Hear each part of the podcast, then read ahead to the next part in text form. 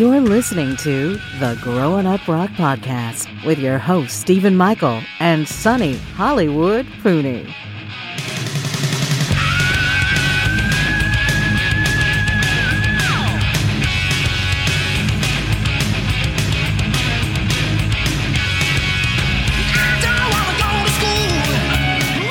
Okay, there's going to be parts of this episode where I feel like I'm talking really fast because I'm going to be super excited.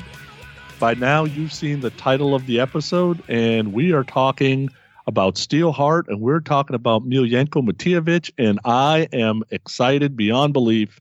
Stephen, how are you, sir? Dude, I'm doing okay, man. I'm just super excited for you. I know this one was important for you because – I got to do the Jeff Scott Soto interview on my own just because it was, you know, me in front of Jeff. So it just made sense and you weren't available for it. But I was super happy that you got to do uh, this interview because I know this dude, you love this dude. You've been supporting him for a super long time. And so I'm, I'm happy for you. I thought it went really well. And there's a lot of background noise going on and stuff like that, but the interview came out great. I think, uh, you know, I'll work a little bit of magic with it and hopefully it'll, people will enjoy it. Yeah, because you got to, you know, keep in mind. So I turned 20 in October of 89. And so hair metal was all over MTV, right? You're hearing all kinds of stuff. I'd seen a bunch of shows by now. I'd seen some really good live shows. I'd seen some singers really let me down live. And then here comes this guy who, you know, looks like this just god on the on the TV. I mean, good looking guy can sing, can play guitar, and I'm like, no way can this guy do this stuff live. This is ridiculous. And then he's coming to a club, the club I always go to, the Omni, and I'm like, okay, I guess should I buy tickets for the next night or should I go find out if he's going to be really good beforehand? So I'm like, you know what? I'm going to buy tickets for both nights. So I buy for the Omni and the One Step Beyond. I'm going to see them back to back nights.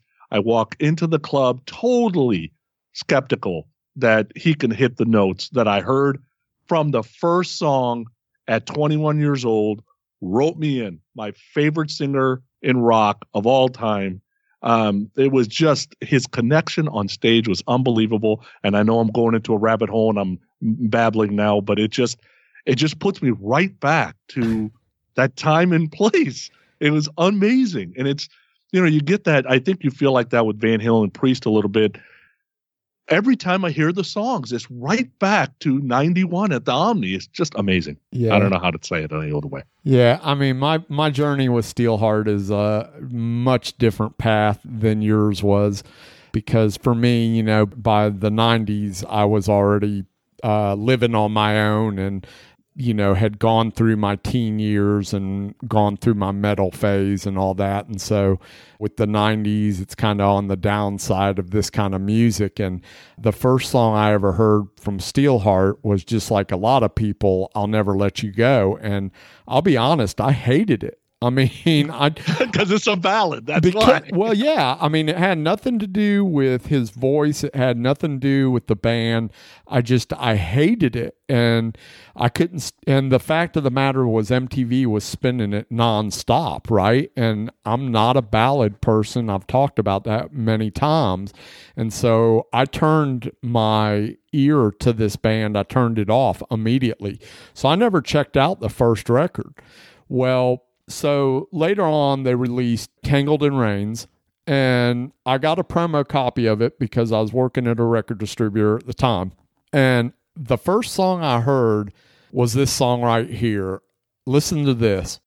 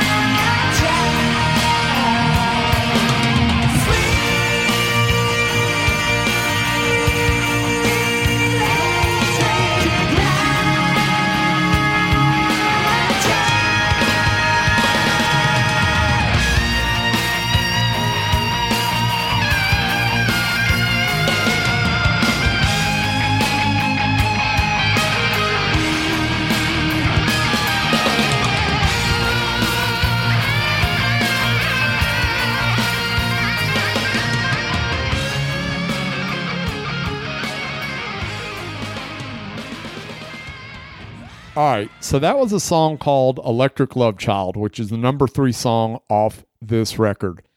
And I freaking, that had me hooked. And so I checked out the rest of the record and I was like, oh shit, I love this. This is great stuff. Loaded Mutha, Sticky Side Up. Uh, the song Steelheart's hardcore. I love that song as well. And so that prompted me to go back to the first album and when I started listening to some of the other stuff, you know, everybody loves Eileen and uh, Love Ain't Easy, Can't Stop. There's some good stuff. Gimme, gimme, rock and roll, love rock and roll. Uh, so there's there's a lot of good stuff. I just happen to not be a ballad person, and whenever I put the first record on, of course, I have no problem skipping. I'll never let you go. It's just what it is. now you know who did backing vocals on Tangled in Reins uh, on the entire record. Yep. Um, I'll guess Jeff Scott Soto. Uh, that is correct. so so obviously Je- obviously Jeff and Millie know each other. Yeah, they have a connection all the way to the Rockstar movie, right? Yeah, absolutely. Yeah. So I saw the video on MTV. I remember that. And then I remember I don't remember if I called Tony or Tony called me and said, "Man, you got to check this guy out. This guy's amazing." Right? And we got the record and we're like, "Ah, oh, every song can't be like that. Like he can't be hitting those high notes the whole way through." and we were already in love with Stryper. So it was it was that voice, and then that first record is so so good, top to bottom. And you know, mentioning top to bottom, let's just play the last song. Check this out, Down and Dirty.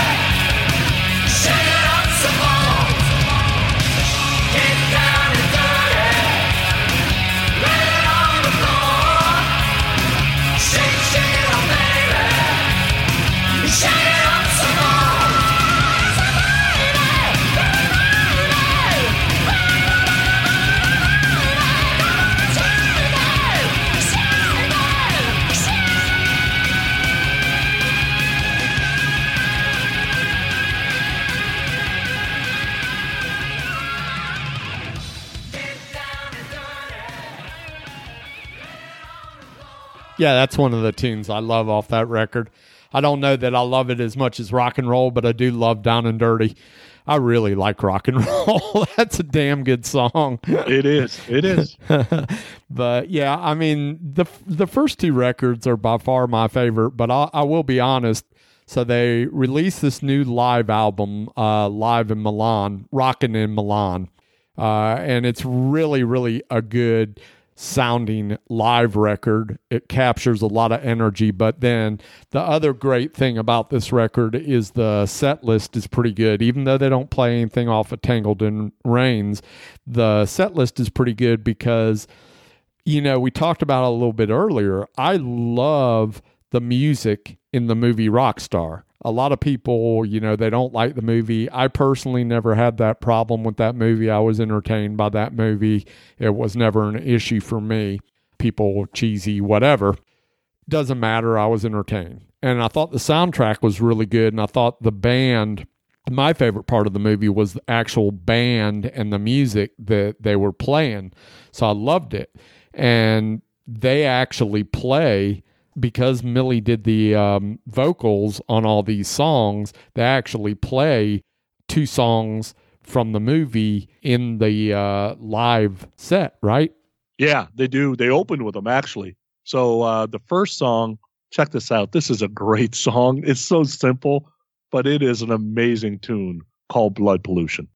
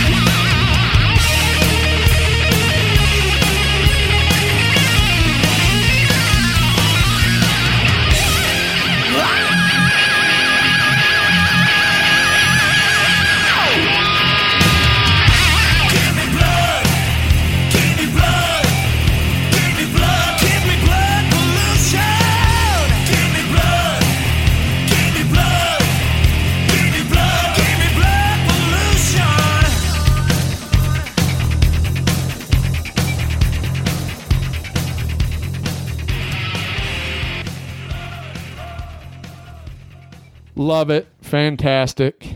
One of my favorites on that record for sure, and such a pivotal time in the movie. And uh, just, you know, I get chills when I, I hear that tune. I just really like that music. So, yeah. And Millie, um, he mentions it in the interview a little bit that there's more coming in 2019, but think about the connection of these songs. You got Steelheart doing it on their new live DVD. Jeff continues to do stand up live. And these are three songs off a movie that grossed like $11 million. Like the movie didn't do that great. And anytime I ask anybody, have you ever seen the movie? They say no. I don't understand how they, I guess they missed it because it came out right around 9 11, which, you know, was unfortunate on a lot of different levels. But, uh, but the songs are awesome. Yeah, I bet. I bet that movie recouped its uh, money through DVD sales and stuff. Not even close. Really? How do you know that? You you looked uh, or it's something? on. Yeah, if you look it up, they they didn't even make. I don't think thirty percent of the money back because once they brought in Marky Mark and Jennifer Aniston, that thing got pricey. Oh, really? Yeah. Huh. Uh, I like I said, I don't think it's that bad. I actually own the DVD, so there you go. So do I. Yeah, so people can give me shit, whatever. the The rest of the soundtrack is good too. It's got like Ted Nugent and INXS and stuff on there. You know, it's a good soundtrack. Yeah. So the new DVD CD, so it comes in a pack. You can get it on steelheart.com. And the CD actually has 12 tracks. The DVD has 13 tracks. Both have a drum solo as one of the tracks. But on the DVD, it goes Blood Pollution. I'll skip one song because we're going to play it in a second. Uh, gimme, gimme, like never before, Live to Die, My Dirty Girl, She's Gone, Cabernet. Then there's a drum solo. Everybody Loves Eileen, Rock and Roll, I Just Wanna. I'll Never Let You Go, and We All Die Young. But the second song that we skipped, which is, it's incredible to open the concert with two movie uh, songs, which, hey, whatever. Check this out Living the Life.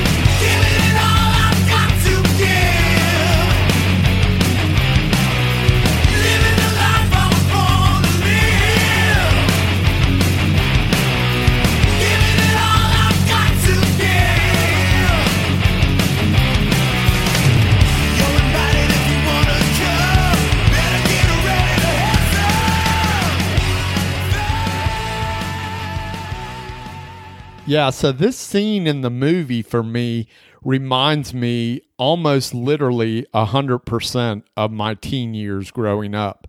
That's why I identified with this song and identified with this scene in the movie because if you've ever seen the movie, you remember this song comes up when they're on their way to a concert and they're in the car and they pull up to the stoplight and they're blaring the music. I mean, that was me and my friends every weekend when we would like cruise the mall or go to a concert that was that was what was going on you know? You're just you're digging the music you're jamming with your buddies you've got the stereo which by the way the stereo in a shit shit beater is always amazing like the the car the car couldn't stand on two legs, but the the sound system in the car was kick ass.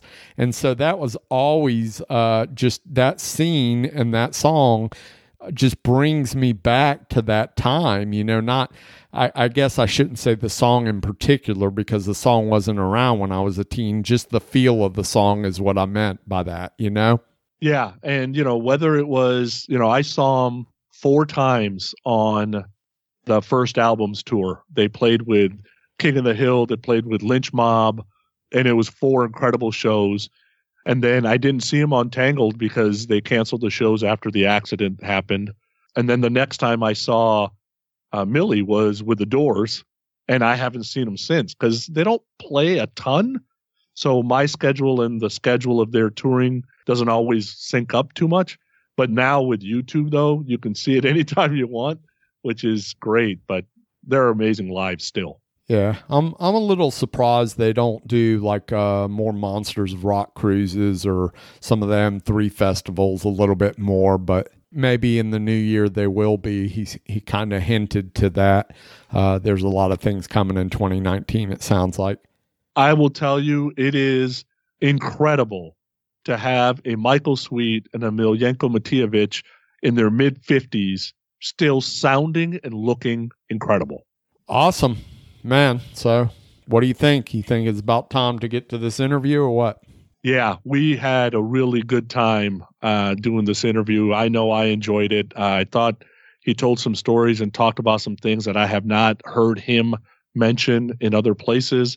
You know, I think you're going to do magic with the edit, but uh, he was on his phone somewhere in California, so you get all the background noise you get. That's how it goes. Yeah, it is what it is. Um, but you know, it's the content that counts, and uh, hopefully, you guys will enjoy this conversation.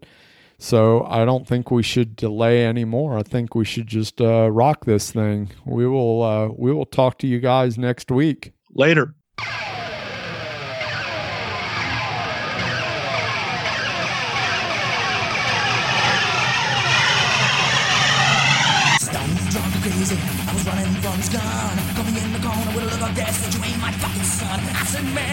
Crazy? Let go of my hand. Just you put me in this world doesn't make you understand. You're a 16 year old punk. You think you know it all. You still got dirt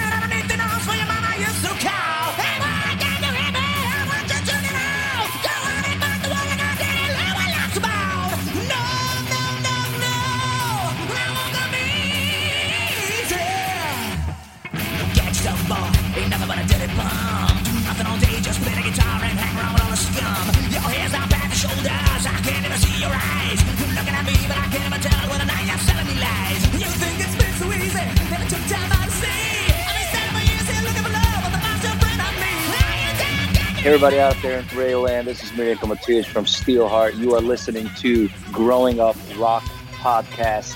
Stay tuned, stay crazy, stay beautiful. Love y'all. Pow.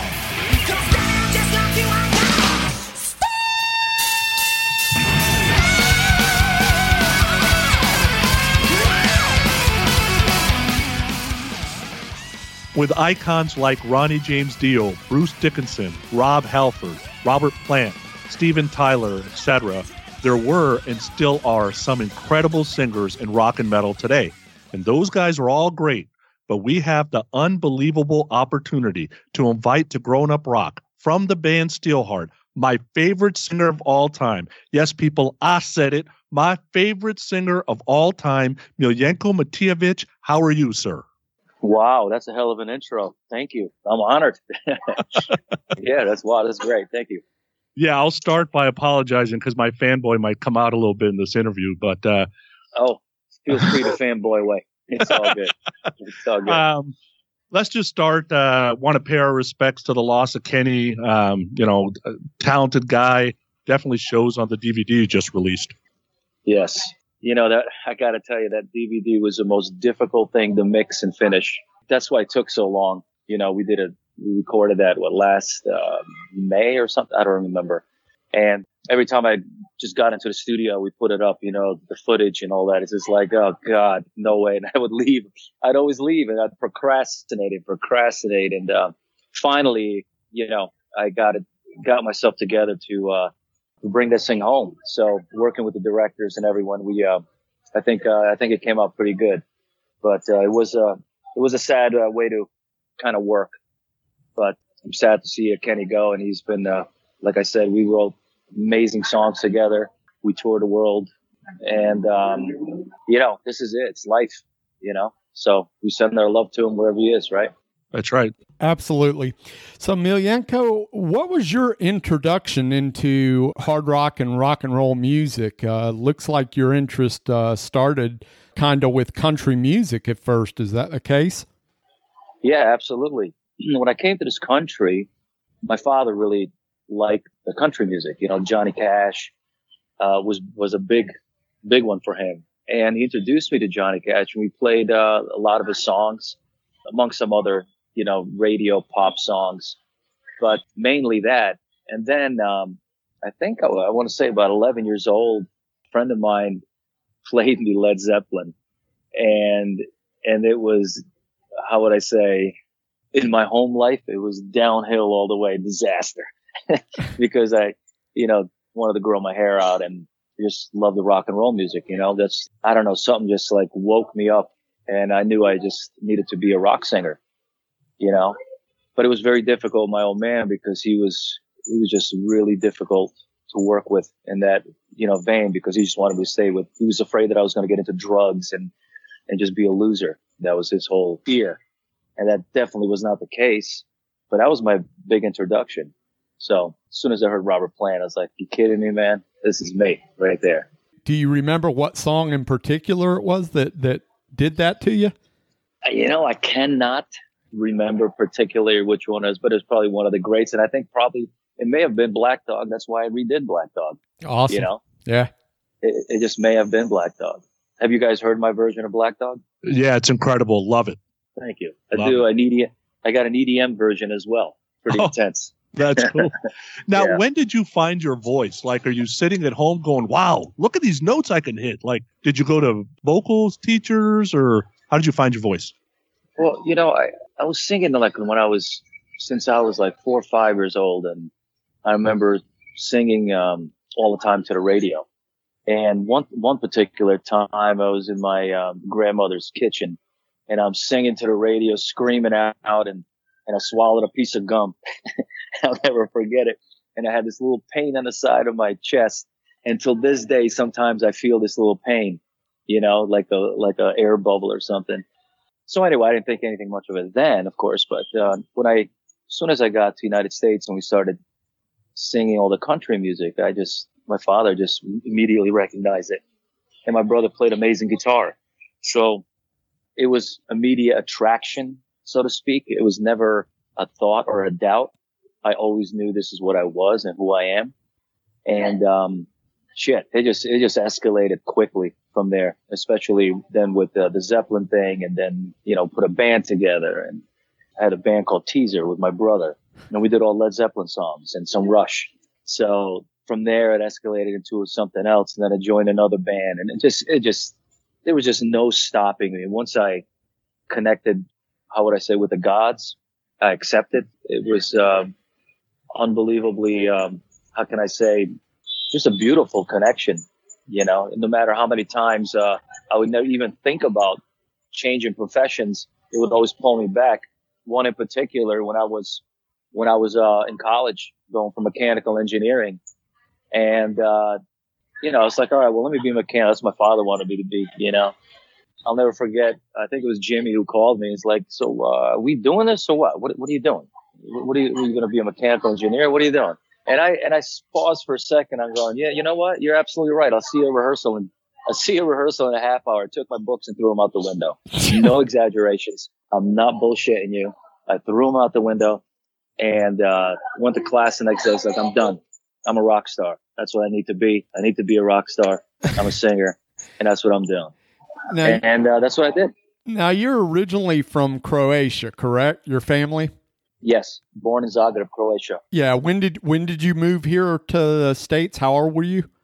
I want to say five. Okay, So five. So maybe this, maybe I'm maybe I'm off a year or so, but yeah, so five. fairly early on. And you talked about you talked about Led Zeppelin kind of uh, turning your world upside down and and getting you full of a, a rock and roll bug. Do you remember what the first album you bought with your own money was?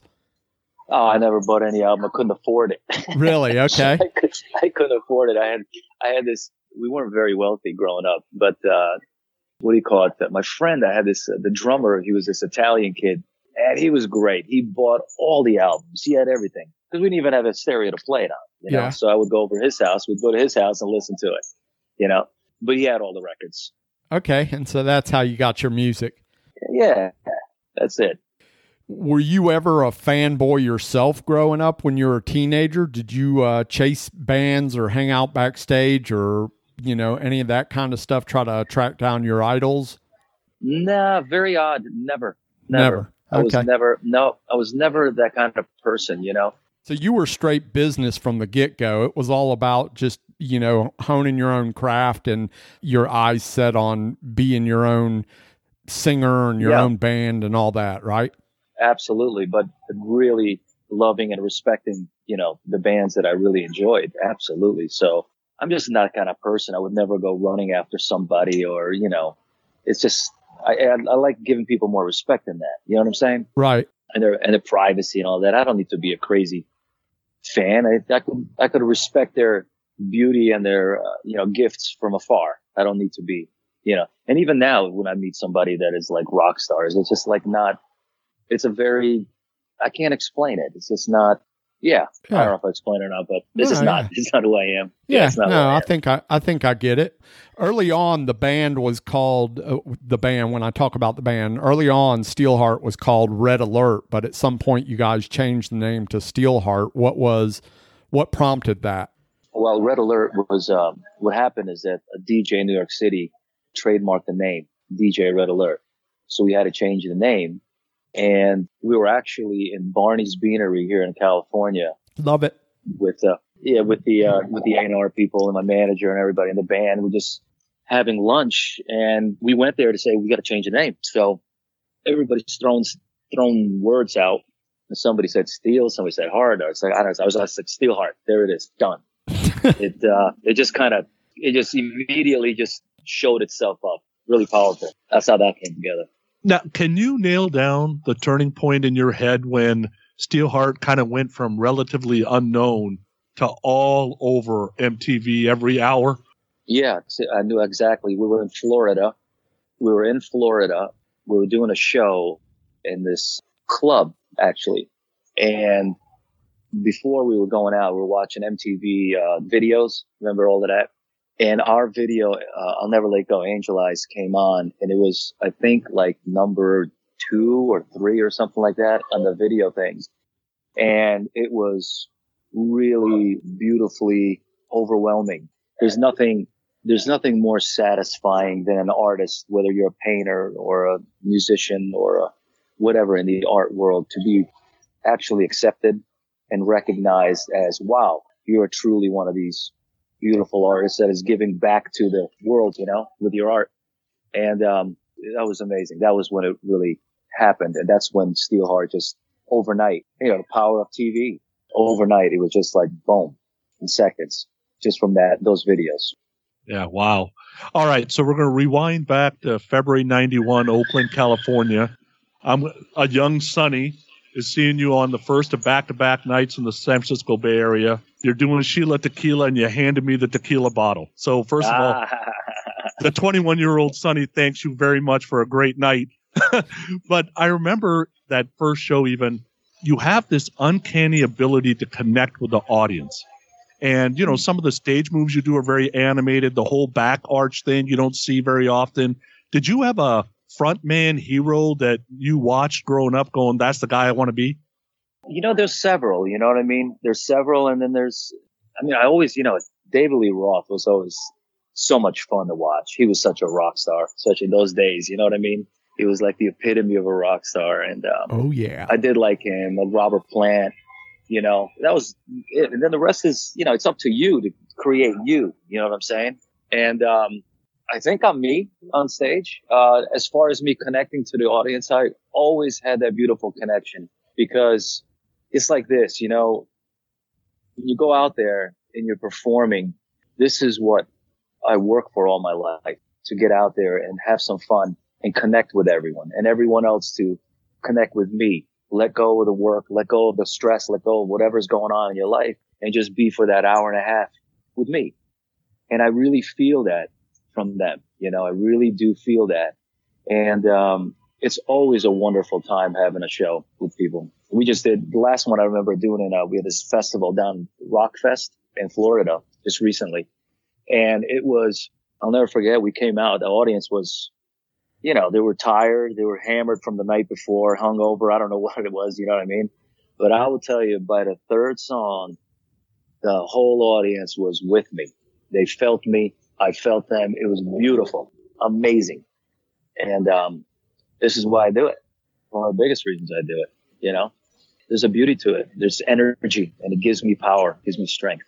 You know, and and that's pretty refreshing to hear because uh, you know, until I started, Sonny knows everything there is to know about you for the most part because he's been following you for a long time. But for me, some of the stuff is a little bit newer and some of the stuff is unknown to me. And when I started digging into, you know, your history and everything, I find some of these things like this accident that happened on stage with you in Steelheart.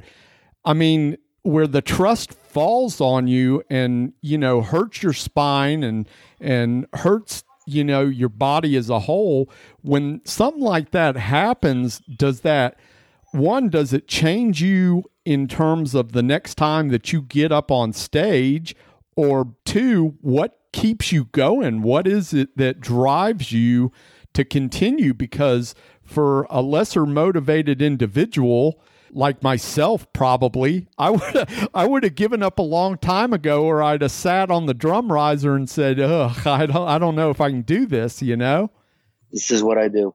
I'm meant to do it. I'm meant to do something great. Keep going. You got to keep going. This is who I am. Look, when you're connected with the spirit and the God of what you really do, then you got to keep going. You know, I'm, I can't, I'm not allowed to quit. It's got nothing to do with, it's just a fire inside of me. Yeah. You know, the, the passion, the passion of creating music and touching somebody's soul when you finish it. And they're like, whoa, that's amazing. You just, you know, I'm feeling, you're feeling energy. That is to me so beautiful and so important, yeah you know, that it's actually just building and building more as I'm getting older. You know what I mean? And the connections getting stronger. And during that time, I got to tell you, those were some dark times, very difficult because after that accident, I knew it was the beginning to the end uh, of Steelheart. You know what I mean? The, that part of it for that moment. Wow. That was heavy. I mean, of, you know, playing Denver Arena to a year and a half later, not even a year, I'm sleeping on the floor at my friend's house. It's just like, what the fuck happened?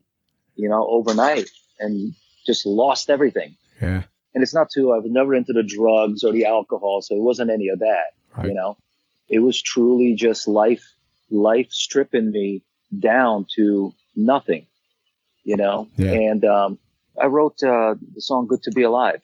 You know, my mother passed away. My brother passed away the same year. Um, my friend's I'm sleeping on the floor and I wrote this beautiful, amazing, positive song. So, you know, it's like, you just got to be true to who you are. right And if you're really true to who you are, you'll always be taken care of.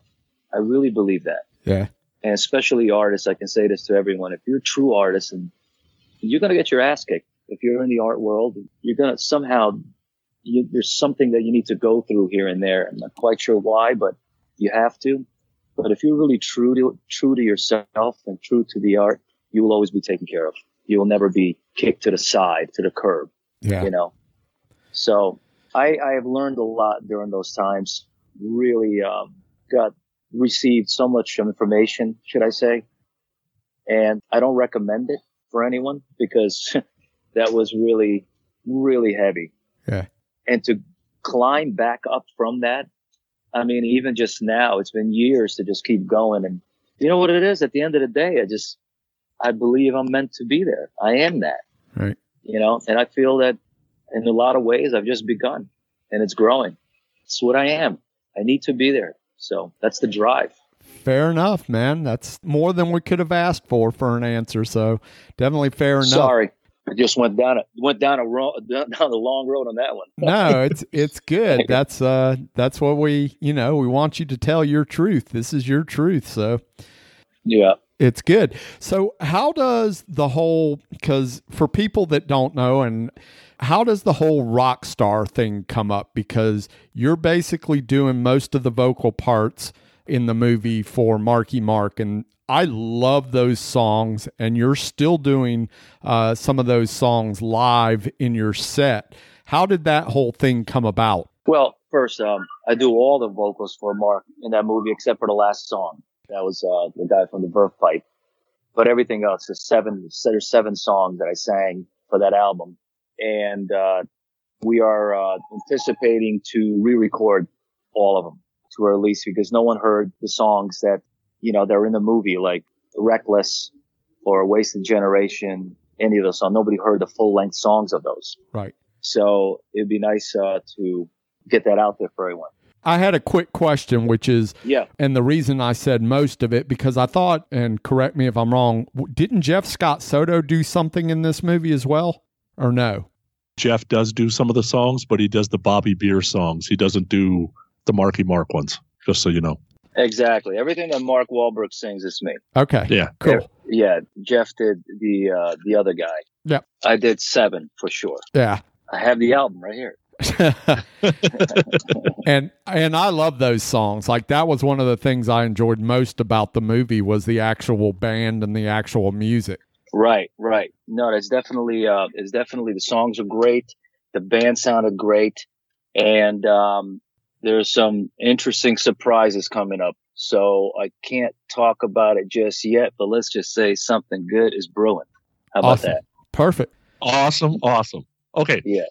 So uh Milwaukee show 2010, I see you with the doors. I thought you did an amazing job, first of all, channeling Morrison in voice and stage presence. And then I thought you were very careful not to overshadow Manzarek and Krieger. Like, how did the whole Doors thing come up? Because Ian was doing part of the Doors thing, wasn't he? Yeah, he he was. And then um, when they started looking for a new singer, I was looking for a manager, and I met uh, Tom, who was uh, their manager, and I had a lunch with him. And we're having lunch, and he says to me, he goes, "Listen, I'm thinking that I'm doing a project and I think you'd be perfect for this project. It's a famous band. They sold like over 80 million records. And I was wondering if you'd have any interest to audition. I'm like, okay, you got, you got my attention, 80 million records. You know, that's a few. Um, sure. And, uh, so then I said, who's the band? He said, the doors. I was like, oh, okay. Because me growing up, I was, you know, I was Led Zeppelin. And then the rival band was, you know, the Doors and, you know, that whole vibe. And I'm like going, ah, shit. And he's like, ah, it's easy, man. You know all the songs. I'm like, yeah, but that's not, you know, that wasn't, that wasn't what I was doing at that time. So I really didn't. It was very different kind of music form, you know? Completely. So when I, when I, he goes, well, listen, I said, yeah, sure. I'd love to. I'd love to, uh, you know, audition for it. And, uh, so I went back home, uh, to Virginia. I was living at the time and, um, so they sent me 10 songs and I'm listening, you know, of course, uh, you know, some of them, but some were like, some of them was like very different for me as a singer. It's not what I grew up with, you know, but I got to tell you, the minute that I really fell in and connected with Jim, it was amazing because I really had a whole nother level of respect for the music, their energy, how they uh, put music together, how they put everything, all of it. It was a beautiful experience. It was an honor to do it. And um, yes, I really did connect with the with the spirit of Jim. I mean, many a nights uh, on stage, even that I would have um, literally someone speaking to me, whether it's me making it up or whatever, but it was very real. You know, one particular night we were in um, Prague in this really massive theater. Honestly, that was the biggest stage I think I've ever performed on. It was the most ridiculous, huge stage. We looked like little ants on the stage. And uh, I'll never forget, I was ready to start singing, and it was just like, somebody stop. Don't sing. Just, just wait. Let them just do their thing. Just play. Just sit here. Just don't do anything. You know, wait, wait. And then it was like, okay, now sing. It was pretty amazing. It was definitely good moments, very powerful moments. It was a great show. It was. All right. So you do a lot of things in Asia. I think you're a king in Korea or something like that. Your fan base in Asia has been very, very consistent. Are you doing TV, movies, albums? Like, what is all the things you do in Asia? Well, Asia, I did, um, I did a lot of TV shows, performances. I was like one of the first international artists ever to be welcomed to some of these shows, like the King of Mask Singers, where they're bringing it now here to the United States. And you wear a mask and you do, you sing against another artist with a different mask. And then you go to your finals. Uh, but I had to sing in Korean. So I learned how to sing the songs in Korean, which was, that was a hell of a job, you know, to really, you know, get exactly the, the words correctly, speak them correctly, you know, and I did well. I actually fooled all the judges and, uh, I couldn't win because I had to know one more Korean song. And there was just no way I could have learned another Korean song in that amount of time. It was just way too much work. But She's Gone, the song She's Gone has been the number one karaoke song since 1989 and still is today in Korea. Wow. I sang, I sang that song. Uh, they, they have a K-pop, the Dream Festival. If you, you can look it up. Dream Festival is the biggest festival in Asia. They have it at, uh, the Olympic Stadium. So I did this, I did She's Gone at the Olympic Stadium, 70,000 people. And it's like, I don't know how many millions of uh, viewers on TV. And that was K-pop. And I was the only international artist ever to be welcome to that. So yeah, I have a beautiful connection with Korea. They've been wonderful to me, and uh, I look forward to uh, keep building on that relationship.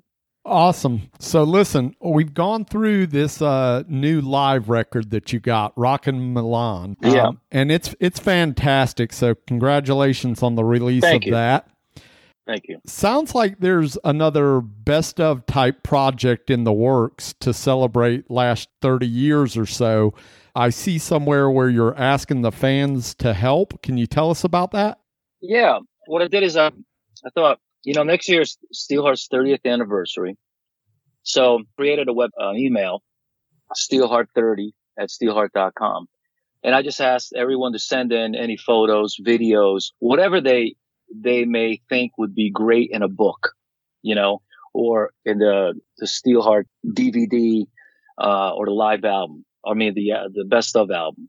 So we're going to create the best of album. We're going to go and re-record some of the songs and we're going to, um, try to decide if we're going to put the movie in because we have a whole feature movie that's we shot and we're just compiling this and I want the fans to be a part of it so we could put all together what exactly everybody wants. We want to do the jacket, the Steelheart jacket. We're going to make replicas of that and whatever else comes to mind. And we're going to release this next December. That sounds awesome. Sonny's still got the tequila bottle you hit uh you handed him in 91. So where can he send that because that should be Oh. part of the project. Well, we should, yeah, we should, um, too bad I didn't sign it then, you know, you know, and dated it. You know what I'm saying? So, yeah, you know what's funny is that tequila is like it's always, everybody was like, oh yeah, that's not real tequila, but I it was always tasted real to me. it was always real. And I'm, I'll tell you, the guys ended up alcoholics after that tour. I'll tell you, because they, I can't, you know, guzzle like they do. Jesus, they were like, I remember Frank would guzzle it. He would take a shot of that and be insane. So, anyway, Sure, send the bottle. so, so I got to ask you, with all these, because you uh, Steelheart is on Frontiers Records, correct?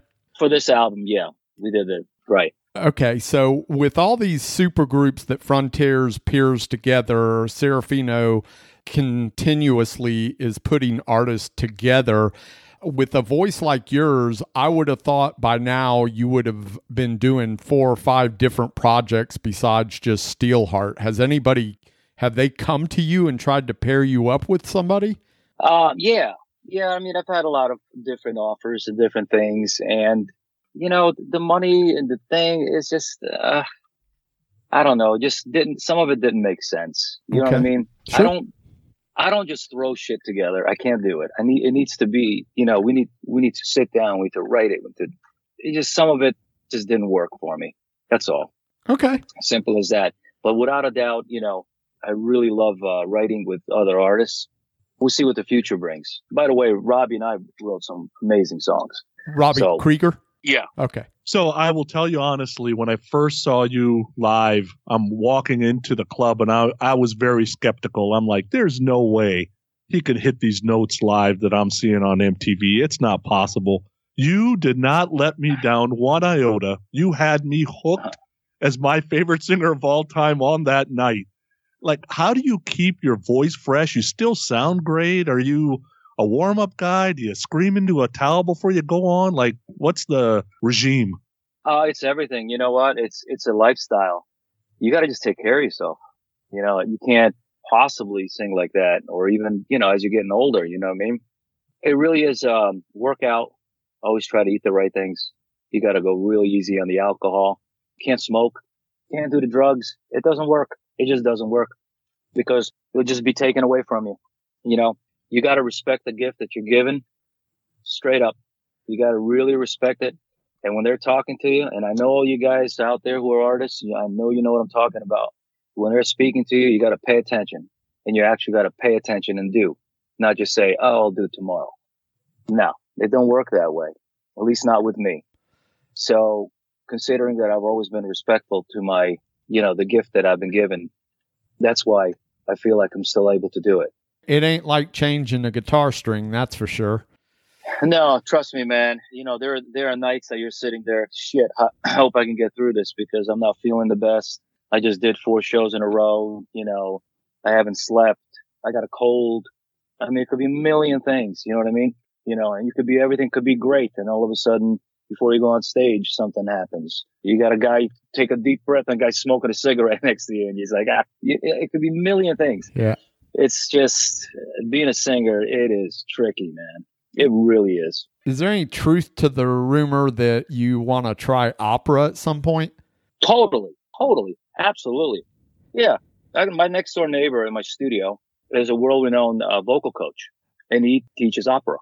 And actually, I just I think I'm going to go this week. I'm going to go over to him. It's like let's uh let's do a little something of opera just for the hell of it. Mm-hmm. You know, I mean, what can it hurt? Who cares, right? So, um, I don't know. Be kind of. I think it could be something fun. Why not? Awesome. I, you know, I love. I want to do all of it. You know, it's like there's nothing wrong with trying other things and having fun with it. Agreed. So we'll see. In the spirit of trying other things, your version of Hallelujah is incredible. So, ah. having the vocal abilities that you have and having that restraint to provide the beautiful vocal necessary for that song? Like is that something that it's like all right i got to get in the right headspace? Or are you recording going damn it i came out of my lower register again. Re-record re-record. Oh no no no. No no it's all it's all about you know it's all about singing to the song not you know it's like i'll do a song and some of the korean uh, artists would say oh we want to hear you scream. It's like why would you want me to scream on that? Sound like an idiot. You know what I mean? You got to sing for the song. It was, it's all about being invited into that space. It's like being invited to do the vocals for the movie Rockstar, being invited into the space of the doors. I mean, these are sacred spaces that I, the way I look at it. And when you're doing it, you need to be invited into these things and, and then you'll have the true essence of what it is, you know, and that's the way I sing. I have to be in that space and that amazing. This is what, as an artist, this is what we get that a lot of people don't get and, and don't understand. But it is a beautiful gift. So, have you heard uh, the Christmas song I just did? Yeah, downloaded it. It sounds incredible too. Like I don't listen to a lot of Christmas music, but I'm like, babe, listen to this. She's like, who's that singing? Like they have no clue. well, that's that's the whole point, you know. It's so we're just having fun. I was just having fun. I, I was listening to Nat King Cole. I was like, you know what? I got to do one of these songs. I got to do it. So that's why I did it like uh, Nat King Cole versus Sinatra kind of vibe. You know what I mean? Yeah. yeah. So yeah, it's just fun. It's just having fun. That's all. All right, so we want to do a little lightning round with you. Um, we kind of explained it at the top, but uh, basically, it's don't think too much about an answer. These are fun things, nothing crazy. Just trying to get what the first thing that enters your mind on this stuff. So, song you wish you wrote. Stairway to Heaven. All right. How about a non-rock metal guilty pleasure? Like, is there like a pop band out there that you listen to, going, okay, if people knew this, I'd be shunned out of society. No, I love them all. It doesn't even phase me. I could care less what people think. Do you remember your Yeah. first concert? Who'd you see? I do. Foreigner. oh, really? Yep. Yep. Foreigner. Though in Madison Square Garden. Wow, wow. Um, are you a radio guy? Do you listen to Sirius XM? Are you an iPhone or streamer? How do you get your music? I'm a streamer.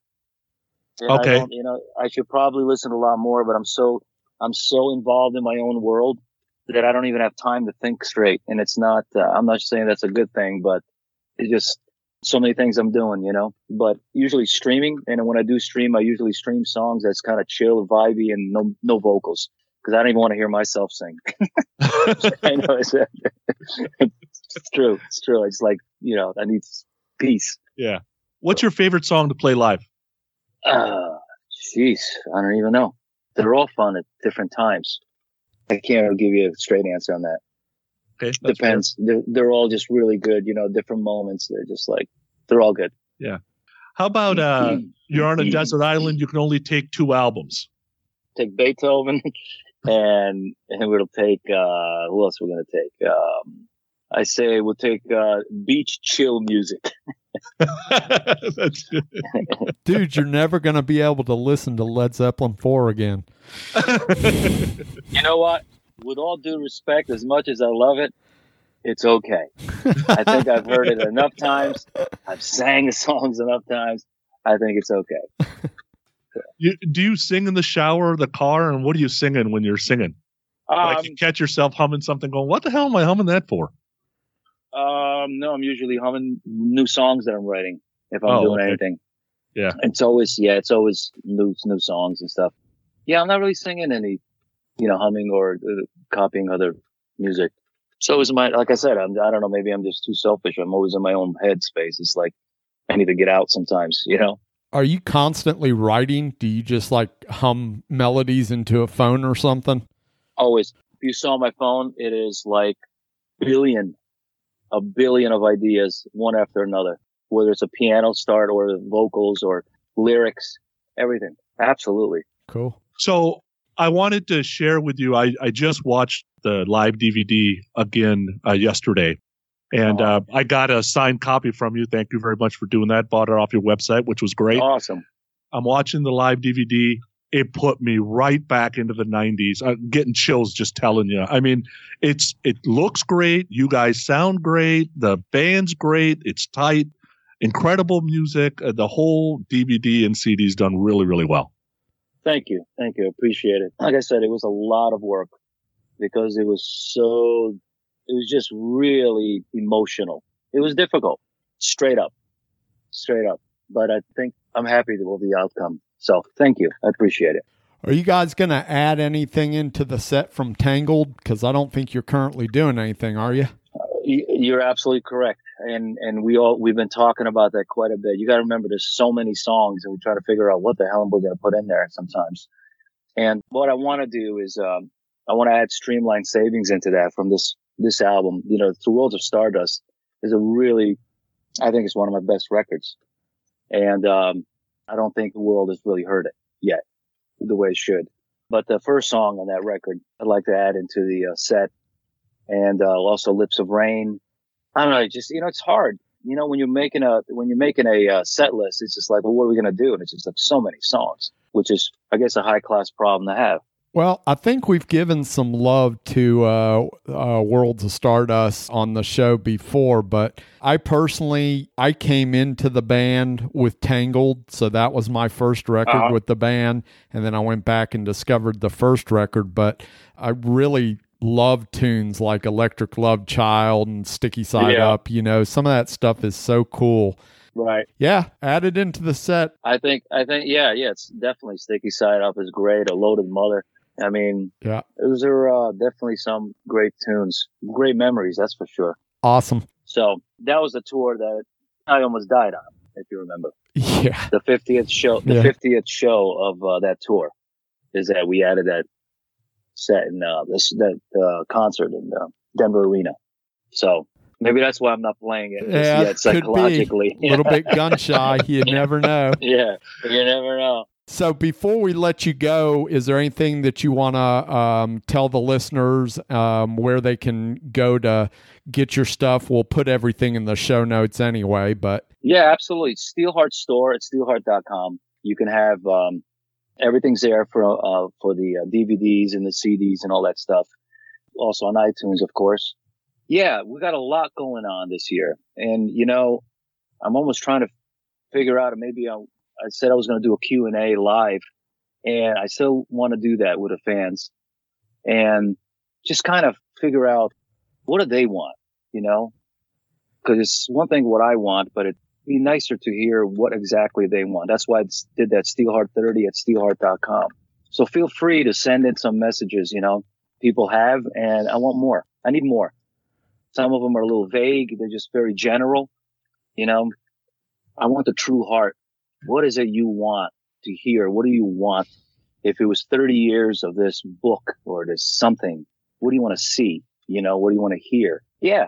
Got a lot of shit coming, guys. Lots.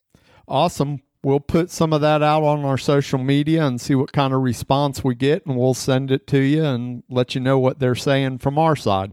Thank you. I appreciate it. Well, thank you, sir. I appreciate you spending some time through the mountains and at the donut shops. It's all good. well, thank you to thank you as well, and um, Merry Christmas. Yeah, Merry Christmas to you. Dream come true to talk to you. Thank you so much. All right, guys. You take care now. All right. Thanks, Minley. Bye bye. Get ready to shuffle, rattle, and roll. Play us out, boys.